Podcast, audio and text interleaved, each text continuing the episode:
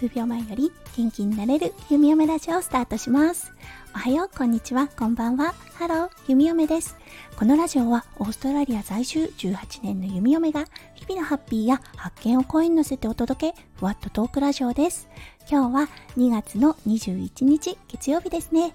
はい、弓嫁、今日は看護のお仕事へ来ております。なのでね、収録は昨日したものとなりますが、はい、今日も元気に弓嫁ラジオをスタートします。うん、今日はね、ちょっとお天気崩れているのですが、昨日はとっても良いお天気でした。そう、せっかくね、レンタカーを借りているので、ちょっとね、いつも行かない遠出をしてみようかっていうことになって、弓嫁が住んでいる場所からちょうど車で40分ぐらいのところに行ってまいりました。なぜね、そこを選んだかっていうと、なんとなんと、子供用の公園がその場所に3つあって、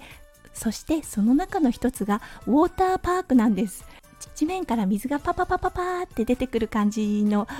公園ってわかるでしょうか？うんそしてあのちょっとオブジェがあってそのオブジェの角から水がバーって出たりとか。そうそんな感じのねウォーターパークがあったのでうん行ったことなかったのでそこに行ってみたんですね。そしたら2歳児の息子くんもうそれはそれは大喜びで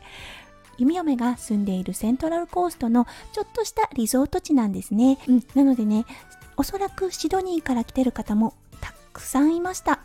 やっぱり子供連れがとても多かったです。そして息子くんですね。ウォーターパークで遊んでその後ビーチで遊んでその後公園で遊んでからちょっとした遊園地もあったのでくるくる回っているメリーゴーランドとかを見て歓声を上げてそしてね帰ってまいりました。そうそしてね弓嫁一つ気づきがあったんです。うん。この昨日訪れた場所だったんですが今までね何度か行ったことがあったんです。ただ行ったのは息子くんが生まれる前でした。弓嫁の中の印象っていうのはペリカンフィーディングができて、うん、ビーチがある場所。そして弓嫁と夫翔ちゃんが一番最初にセントラルコーストに来てデートをした場所っていうだけのイメージの場所だったんですね。そうそれがね今日行ってみたら子供が目に入るんです。そう今まで全く気づかなかった公園の存在であったりとか今まで全く気づかなかった子供たちがね赤ちゃんも含めお兄ちゃんお姉ちゃんたちも含め子供がね目に飛び込んできたんです。今まではね全く意識を向けていなかったので弓嫁の一風景になっていた子供っていう存在が自分が親になってそしてね子供にすごく意識が向いたがためにねもう見える世界が子供だらけになってしまいましたね、皆さんもそういう経験あるんではないでしょうか。ね、弓嫁はね、他の例で言うと、